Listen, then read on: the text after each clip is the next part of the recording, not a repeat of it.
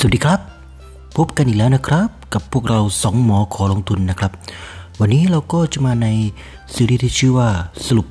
กองทุนหุ้นโลกนะครับ วันนี้ก็เป็นพอดแคสต์สบายๆนะครับเล่ากองทุนให้เพื่อนๆฟังกันนะครับ ลงทุนง่าย ๆ สบายๆผ่านกองทุนนะครับ ผม กองทุนที่เราจะมาเล่าให้ฟังซึ่งมีความน่าสนใจ วันนี้จะเป็นอะไรเดี๋ยวมารับชมรับฟังกันได้นะครับสำหรับวันนี้เป็นกองทุน KUSA นะครับ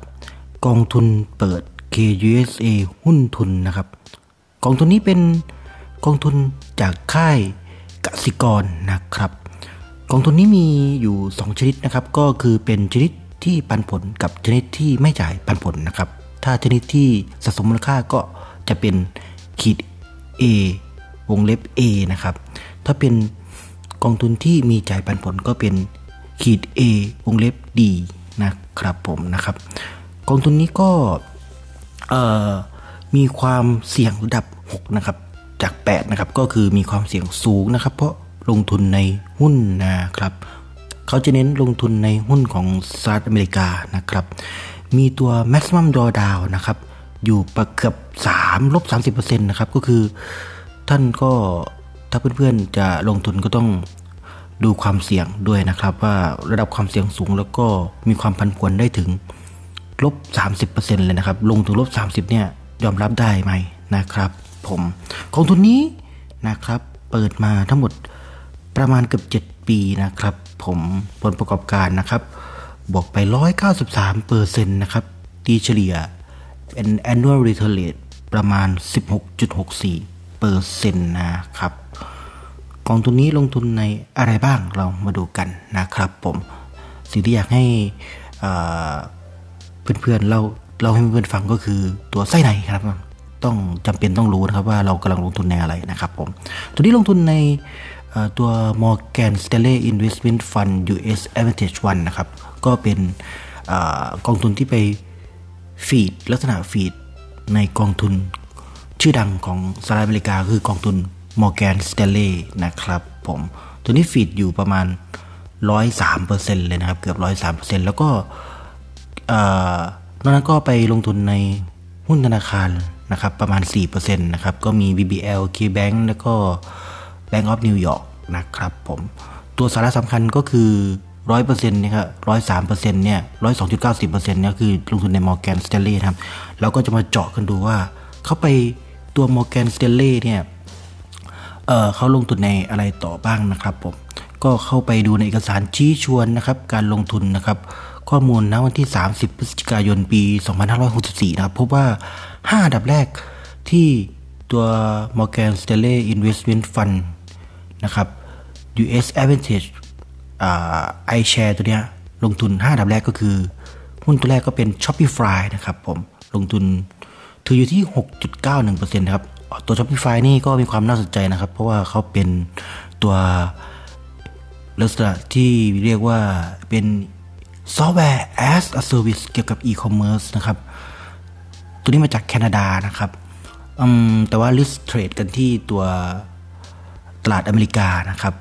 ก็คือตัวนี้ก็คือเป็นเขาเรียกเหมือนกับคิดว่าเป็นเทรนด์ใหม่นะครับของ e-commerce นะครับ ก็คือสามารถที่จะให้ตัว พ่อค้าแม่ค้านี่ครับสามารถสร้างนะครับร้านค้าของตัวเอง หน้าร้านของตัวเองได้ในออนไลน์นะครับ โดยเขาจะจัดการหมดตั้งแต่หน้าบ้านยันหลังบ้านยันการจ่ายเงินนะครับผมตัวนี้ก็คือมาแรงนะครับ Shopify นะนะครับผมตัวต่อไปก็คือ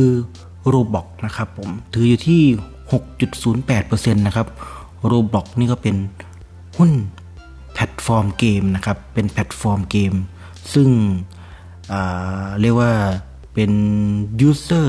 generated content นะครับ ก็คือเป็นแพลตฟอร์มเกมที่ให้ผู้สร้างมาสร้างเกมนะครับ ผู้เล่นมาสร้างเกมนะครับในแพลตฟอร์มของ Roblox ได้นะครับ ผมก็ถือว่าเป็นอีกเทรนด์หนึ่งที่กำลังมานะครับ ผมเรียกว่าอยู่ในเทรนด์ของ Metaverse ได้อยู่เหมือนกันนะครับ ผมตัวที่ 3 ที่น่าสนใจคือ Snowflake นะครับ Snowflake นี่ถืออยู่ 5.96 เปอร์เซ็นต์นะครับ Snowflake นี่ก็เป็น Data Management นะครับ ก็คือเป็นซอฟต์แวร์ as a service แล้วก็ data management บน cloud นะครับผม ซึ่งมาแรงมากนะครับ ตัวนี้ก็ทำหมดครับ เกี่ยวกับ Data นะครับผม เรียกว่า Big Data นี่อยู่ในธีมเขาเลยนะครับผมนะครับ ตัวนี้ก็ความดังของเขาคือมีวอร์เรนบัฟเฟตนะครับ เข้าไปซื้อด้วยนะครับ ก็เลยค่อนข้าง ดังแล้วก็ popular มากนะครับ แต่ว่าก็คู่แข่งในสายนี้ก็ค่อนข้างเยอะนะครับ ไม่ว่าจะเป็นตัว Datadog นะครับ Databricks นะครับผม ก็คู่แข่งก็เยอะเหมือนกัน แต่ว่าก็ถือว่าเป็น megatrend นะครับ ถือว่าเป็น megatrend megatrend น่าสนใจนะครับ เกี่ยวกับตัว Big Data นะครับผม ตัวต่อไปก็คือเป็นที่เขาถืออยู่ก็คือ Veeva Systems นะครับ ถืออยู่ 4.86%นะครับตัวนี้ก็เป็น ซอฟต์แวร์ as a service บน cloud นะครับ ที่เกี่ยวกับทางด้าน clinical เป็นหลักนะครับ ก็คือเกี่ยวกับพวกบริษัทยาเกี่ยวกับโรงพยาบาลนะครับผม clinical ก็จัดการหน้าบ้านยันหลังบ้านให้นะครับ เป็นซอฟต์แวร์ as a service บน cloud นะครับผมตัวนี้ก็คือเป็นอยู่ใน megatrend นะครับ เป็นกลุ่มของซอฟต์แวร์ Data นะครับ Big Data นะครับ บนสายสุขภาพนะครับผม ตัวนี้ก็ น่าสนใจนะครับผม แล้วก็ตัวสุดท้ายก็คือ Square นะครับ ตัวนี้เปลี่ยนเป็นบล็อกแล้วนะครับ เปลี่ยนเป็นชื่อบล็อกแล้วนะครับผม เพราะว่าเขาไปที่คุณแจ็คดอร์ซี่นะครับ CEO ที่เขาเน้นย้ำให้ความสำคัญเกี่ยวกับบล็อกเชนมากนะครับ เปลี่ยนเป็นบล็อกแล้วนะครับ หุ้นบล็อกนะครับ ถืออยู่ 4.79เปอร์เซ็นต์นะครับ ก็เป็น payment ชื่อดังนะครับของอเมริกานะครับ ผมก็จะมีโอกาสเติบโตได้ อีกมากนะครับผมแต่คู่แข่งในสายนี้ก็ค่อนข้างเยอะพอสมควรนะครับ เยอะพอสมควรนะครับ ก็ลองพิจารณากันดูยาวๆนะครับผมครับ ส่วนในเรื่องของความน่าสนใจอีกอย่างหนึ่งก็ก็คือในส่วนของตัว KUSA ขีด A วงเล็บดีที่มีปันผลนะครับสำหรับเพื่อนๆที่ต้องการพาสซีฟเงินคำหรือต้องการกระแสเงินสดระหว่างทางนะครับ ตัวนี้ก็เพราะว่าจ่ายปันผลค่อนข้างดีนะครับ เกือบ7วีที่ผ่านมาเนี่ยจ่ายปันผลไป 34 ครั้งนะครับผมก็คือรวมๆก็ 10 บาทต่อหน่วยนะครับ ปีหนึ่งก็จ่ายปันผลประมาณ 4 ครั้งนะครับ ตกเฉลี่ยนะครับก็อยู่ที่6-7%ต่อปีนะครับสำหรับ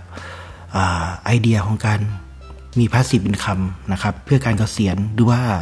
กระแสเงินสดระหว่างทาง แต่ตัวนี้ก็ต้องแลกกันมาด้วยค่าธรรมเนียมที่ต้องเสียไปในแต่ละการปันผลนะครับผมก็คือเราก็อาจจะผลตอบแทนระยะยาวยาวมากๆครับ ก็คงจะสู้ตัวที่เป็นวงเล็บ A ก็คือตัวที่สะสมมูลค่าไม่ได้นะครับ ก็คงจะต่างกันอยู่นะครับผมก็ลองพิจารณาดูนะครับ แล้วแต่สไตล์ที่ชอบว่าชอบแบบปันผลหรือไม่ปันผลนะครับ ถ้าแบบปันผลก็จะมีกระแสเงินสดระหว่างทางนะครับ ผมเหมาะสำหรับผู้ที่ต้องการพาสซีฟเป็นคำหรือ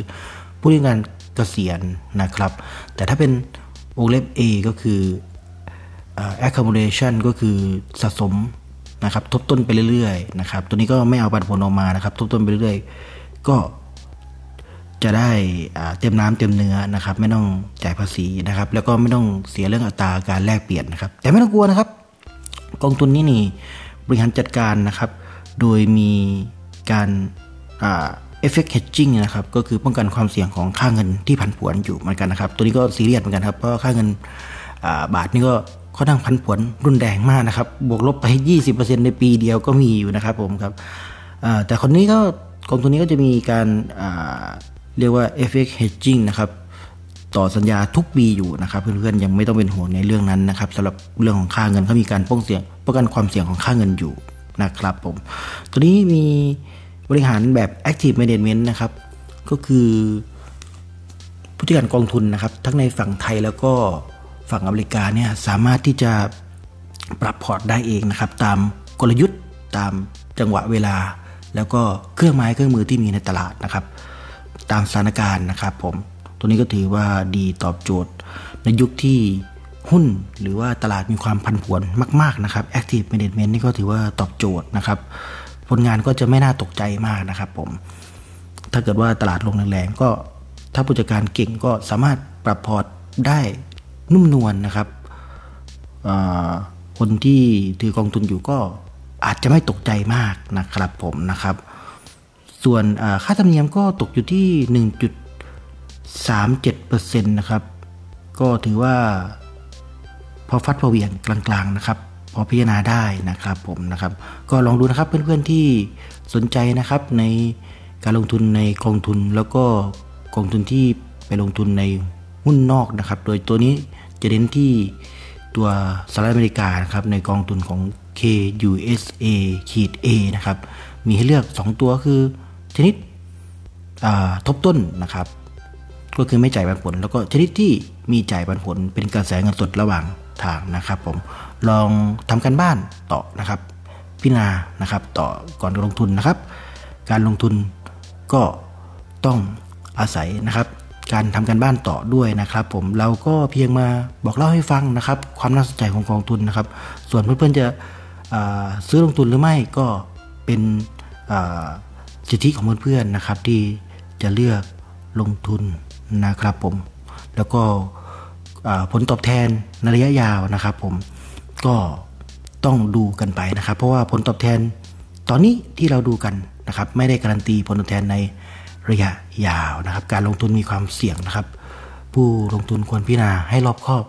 ก่อนลงทุนนะครับ ขอให้โชคดีในการลงทุนและก็มีความสุขกับการลงทุนนะครับ แล้ว ฝากติดตามเราด้วยนะครับสองหมอขอลงทุน เดี๋ยวเราจะนำความรู้ดีๆนะครับไอเดียดีๆ มาแชร์ให้เพื่อนๆมาบอกเล่า ให้กันฟังต่อไปเรื่อยๆนะครับผมขอบคุณที่รับชมและฟังครับ ผมสวัสดีครับ